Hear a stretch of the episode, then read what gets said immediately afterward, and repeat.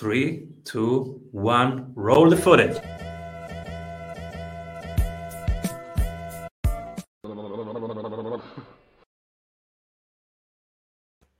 Welcome back, everybody, to the Strategy Sprints podcast. I'm your host, Simon Severino. And my guest today is the founder and CEO of Growth Labz, a direct marketing agency helping clients get more leads and sales.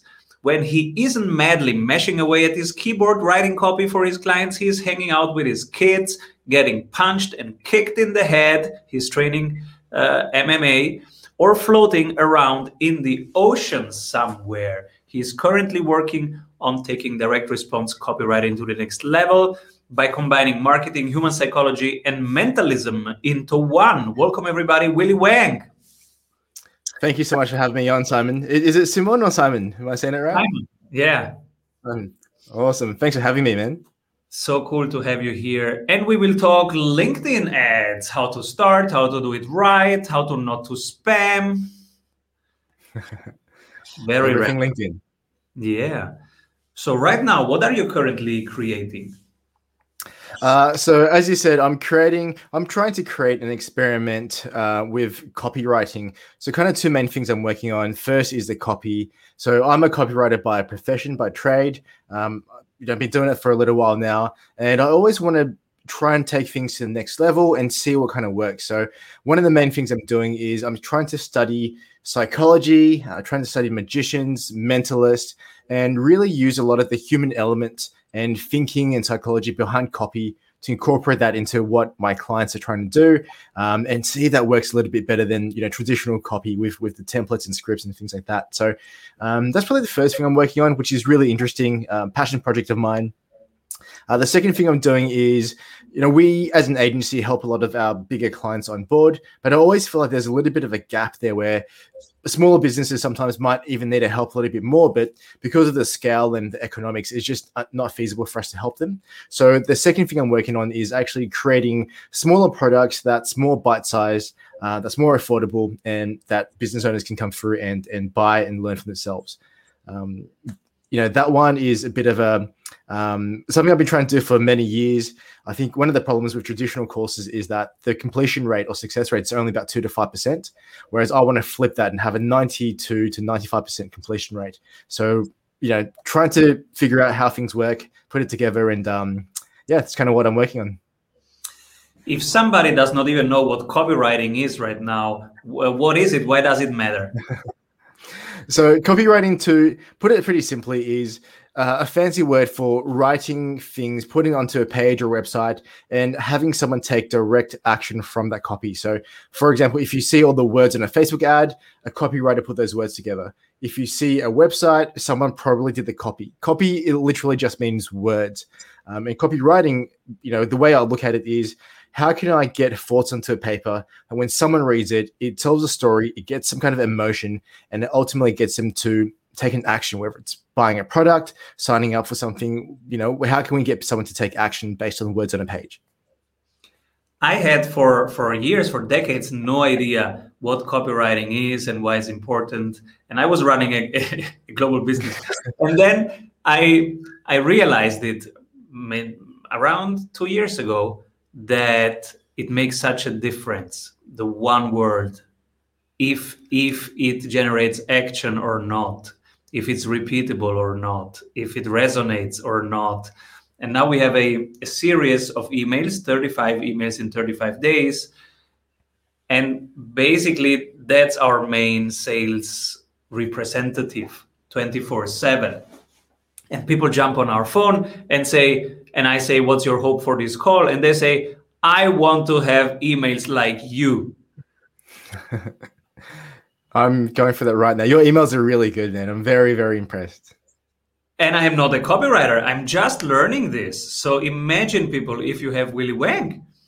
This is really important. This is really important. And uh, I realized the relevance of this quite late but it cannot be stated enough how important a good copywriting is. So tell us what is what are the typical mistakes that you see? What should we do right?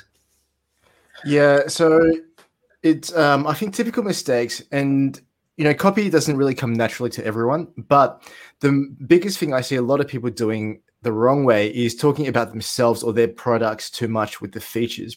So, for example, if you're trying to sell, a uh, classic example, if you're trying to sell a pen, you know, a lot of people might come through and say, "Hey, this is a fountain pen. It's really special because of the gold engraving." Whereas, as a copywriter, I might look at that and say, "Well." What are people going to use it for? And what are the benefits going to be in their lives? So I might flip the script and say, imagine if you were going through and you had to sign a contract on your dream house or your dream job know, wouldn't you want to do that with a good pen and and cement that deal? So it's really about taking yourself out of your own shoes, thinking about it from your customer's perspective, and you know, telling the story that your customer actually understands, using emotions, using stories, um, and just being human. You know, just trying to have a conversation on the page. One thing that we are discussing a lot in our community, in our masterminds, is should we write to directly sell or should we write for cold to warm up to make hot and then to sell two weeks later? And there are different philosophies. Some of them say come on go directly. There are the people who want this now. Go directly to the thing get them on your calendar. And then there are there's the, the other school of thought that says no no no no. You need to create 8 to 14 contact points. So bring them into your world and then nurture them. What's your take on this? You know, I think I've been copywriting and marketing long enough to know that I'm often wrong. So if I go and say, hey, do this, sometimes when you get the data come back, it's actually uh, incorrect. So I always say, I, I don't know. The truth is, I, I don't, unless I've been in the market for a very long time. There's some industries that I've, you know, I instinctively know based on experience and gut feel how it works. But a lot of the times when I've got a new client, I just say, let's test it let's test to see which um, which approach actually gets you better results. Let's test over a month or two months or three months what gives you the most revenue or what gives you the happiest customers. And I'm a very I use a lot of data and, and scientific measurements in how I write copy. And I feel like if you just go with gut feel, sometimes the way you think isn't exactly the way your audience thinks and that can land you in a bit of trouble. So um, I know it's not the answer, yeah, not a yes or no answer, but I just test everything and let the numbers tell me exactly how we should proceed. Beautiful. Some people now are thinking, "Hmm, I should I should take copywriting seriously." Now, if they are the business owner, should they do it themselves? Should they train somebody in their team? Should they outsource it to a pro? What are what are the pros and cons? Yeah, so um, the the cons uh, very immediately is a good copywriter is is expensive. Um, in, in terms of you know how much they actually charge, um, you know they can charge up to thousands of dollars an hour, uh, depending on the project I'm working on. That can be my rate as well. So the cons is you know if you're struggling for cash flow and funds, it may not be the right play for you if your market isn't very competitive, you might not even need a professional copywriter. So that might be the other side of it as well. You might not need um, to have a world class copywriter, how, however it is. But if they do have a bit of a budget, if they are in a kind of competitive marketplace, they are spending money on marketing advertising i highly recommend getting someone who's very good at copy because it, you know the smallest thing can make the biggest difference um, and it's really hard to train someone up in in in this in this area because from my perspective, you need a lot of experience in understanding how copy flows. You need to understand some of the psychology. I mean, you just need to have practice and get an intuitive feel for how copy should come together. So, if they want to train some someone up, if they want to do it themselves, if they've got more time than money, definitely that's a path they can go down. But if they need results right now or instantly, hire someone good to do the job. It can make you know they can pay for themselves many times over very, very quickly. How often should we send stuff? For example, I'm I was sending one email per week, and now I realized it's not enough anymore in 2021. Uh, how often should people write their message to their people? Um, you know, I've got a lot of clients with a lot of different answers. So some of my clients, they'll send two emails a day, and their audience actually likes that. They respond better when they send two emails a day. Uh, some other clients of mine only send one email every two weeks, and their audience seems to respond better to that. So it really depends on what product you're selling. So if it's you know a, a really long sales cycle, if you're, for example, selling software systems where the sales cycle can be six months, but the deal size is like five hundred thousand dollars to million dollars you don't want to be sending an email every single day like, hey, have you heard about this? People need time to make a decision. Whereas if you're going through the other side and you're selling, for example, a course online that's only a few hundred or a thousand dollars, you should be sending it every single day just to keep top of mind, just to keep telling stories and inspiring people. So it really depends on your industry, your products, and your services. Um, I would experiment and look at the unsubscription rate. So you know, if you start sending too many emails, your unsubscribe rate's going to go up. Uh, there's a certain point where you're going to feel that and it's going to hurt you a lot. Then you start going backwards and go, well, let's dial back a little bit. Let's go take it a little bit easier and let's see if we can lower this unsubscrip- uh, unsubscription rate. So it really is a bit of an art, bit of a science, um, but I would test a lot of different things. And you are also an expert on how to do LinkedIn the right way and even LinkedIn ads. So I'm super excited to dive into that after one word from our sponsors. Hey, if you love what you are hearing, you will love our free masterclasses. Go grab them at strategysprints.com. LinkedIn ads. So most people right now, oh, that's expensive. What's your take? Um, my take is on the front end, yes, definitely more expensive than say a Facebook ads. So on Facebook, for example, um, the campaign. So we, as an agency, we do a lot of both. We we don't do any Google ads or anything like that, but we do do a lot of Facebook advertising and a lot of LinkedIn advertising. Uh, LinkedIn is more expensive than Facebook on the front end. There's no doubt about that. On Facebook, if we're paying a dollar a click, two dollars a click, you know that's about standard.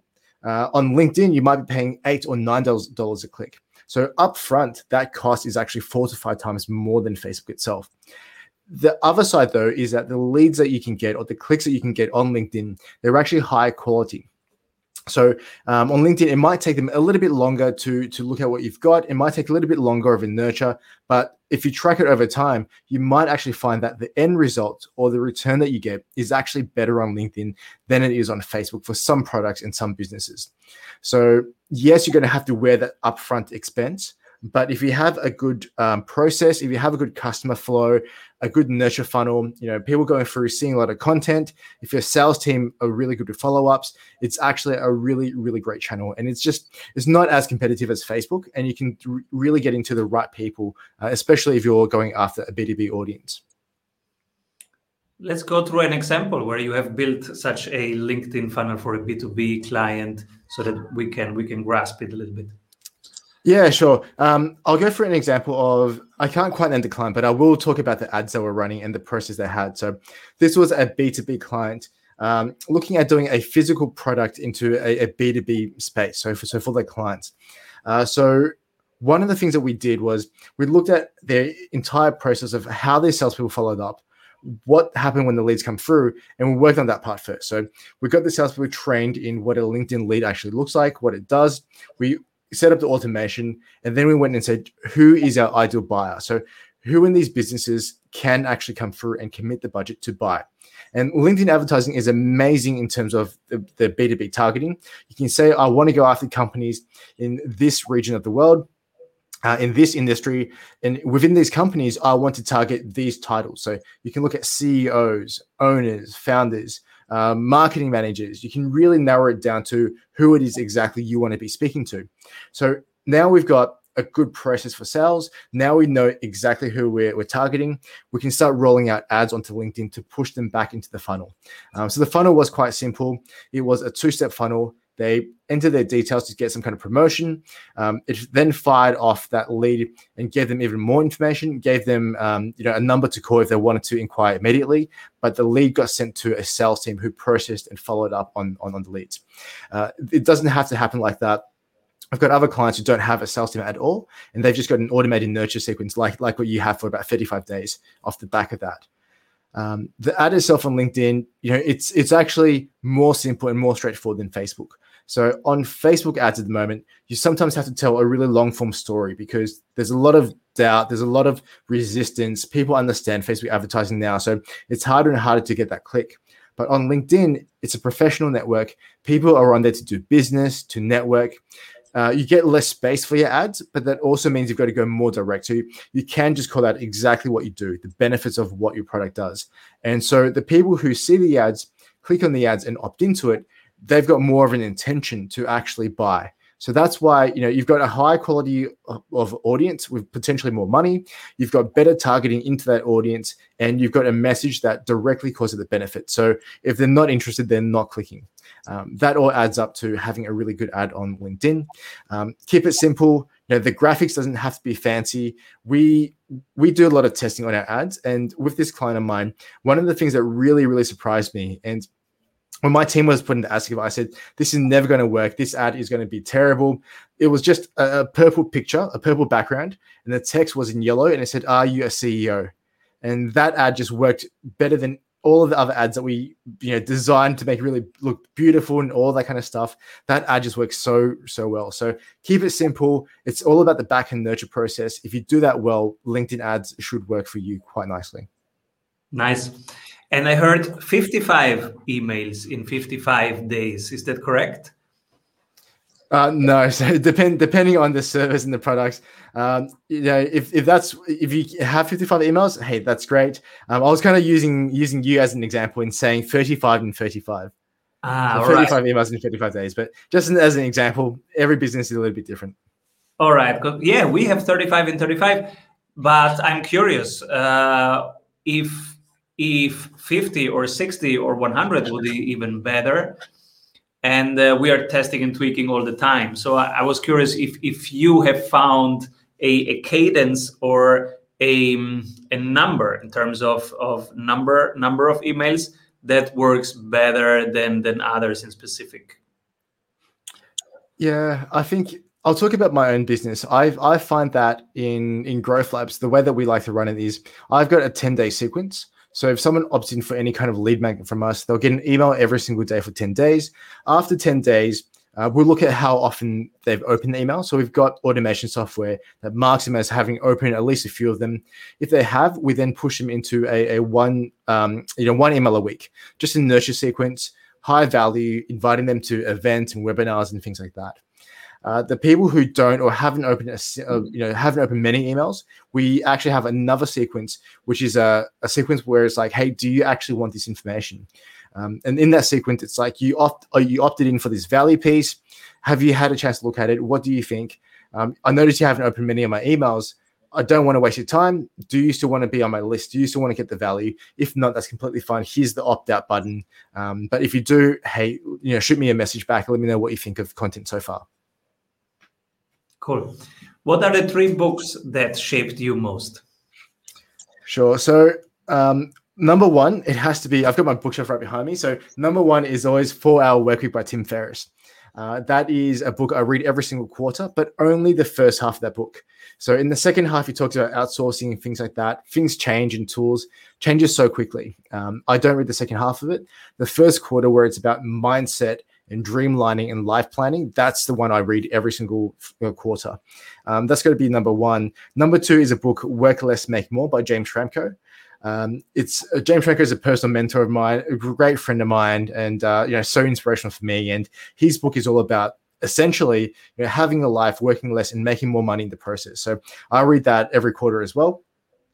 Um, the third book I would have to say would be Built to Sell by by John Warrillow, um, and you know it's an amazing book about how to structure a business and not be tied to it, um, and actually grow the business in in like the proper way. Um, and I might cheat actually. I might say a couple of extras. Um, uh, the books by by the by the Basecamp guys, they they're always amazing. I love those ones. Um, and another cheat one is a, a fiction book called Magician uh, by, by by Raymond Feist. Only reason I bring it up is because I read that about 20 years ago and it started my love for writing and storytelling. So that was quite influential for me throughout my life. Beautiful. What is next with Growth Labz? What are you excited about looking forward? Yeah, I'm excited about potentially um, having more of an impact, making more of a dent on the universe. So, um, as an agency, we do, you know, my goal is never to be the biggest agency. It's always to be the best agency in terms of our client results. But we're at the stage now where I'm pretty happy with the size we're at. So we're not looking to grow the agency um, in terms of, you know, we're only selecting very specific clients that we know we can do an amazing job for. But there's so many other people that I speak to on a daily basis who aren't quite ready for an agency, but they do need some kind of help. So for me, it's all about moving down market a little bit and creating other products and other services that serves, you know, smaller businesses who might need more, more of an extra, uh, just a helping hand. And um, if you can pick one person for the strategy award, when everybody's zigging, this person is zagging. Who gets the award? So I think this might be a pretty obvious answer. Uh, James Schramko um, would get the award, um, and the reason I say that is because you know when I first started my entrepreneurial journey, there was a lot of noise from you know some of the big gurus, and they were like, "You've got to hustle hard. You've got to work 18 hours a day. You know, uh, work seven days a week." And James, from the very beginning, for me, has always been like, "No, that's silly." You need your eight hours of sleep. You need to spend time with your family. You need to enjoy life and not just be stuck working. And so the, the, way that James thinks about business and life and combining the two of them together has, you know, kind of changed my mind about a lot of things. Um, and he's definitely someone who structures it in a way that a lot of the other gurus out there aren't talking about. But I think long term, it's it's the perfect play, way to play business. And who should be my next guest? Man, have you had James Schramko on? I know I've named him a few times. Um, he he will be good. Um, there's a lot of really really great people in my network that I think your audience will love to hear about. Um, there's James. There's someone else called um, named Randy Davis, who's a very very private guy. He's built and sold 18 businesses. So um, started, grown, built, sold, you know, nine-figure businesses. Amazing guy to talk to, very experienced about business. Um, and you know, John John Warrillow will be great to have on here, and a whole bunch of other people. So um, yeah, there's so much good knowledge and good experience out there. Beautiful. Where can people find your services, read more about you? Uh, so the best site at the moment is growthlabswithaz.com. So that's growth and L-A-B-Z.com. Uh, or just shoot me an email to info at growthlabswithaz.com. Info at growthlabswithaz.com. Thank you so much, Willy, for being here. Come back soon. Thanks for having me on, Simon. Appreciate it. Avoid trying to do thousands of things that doesn't work. We have 274 templates for your business success. Reach your ambitious goals with one-on-one sprint coach. We double your revenue in 90 days.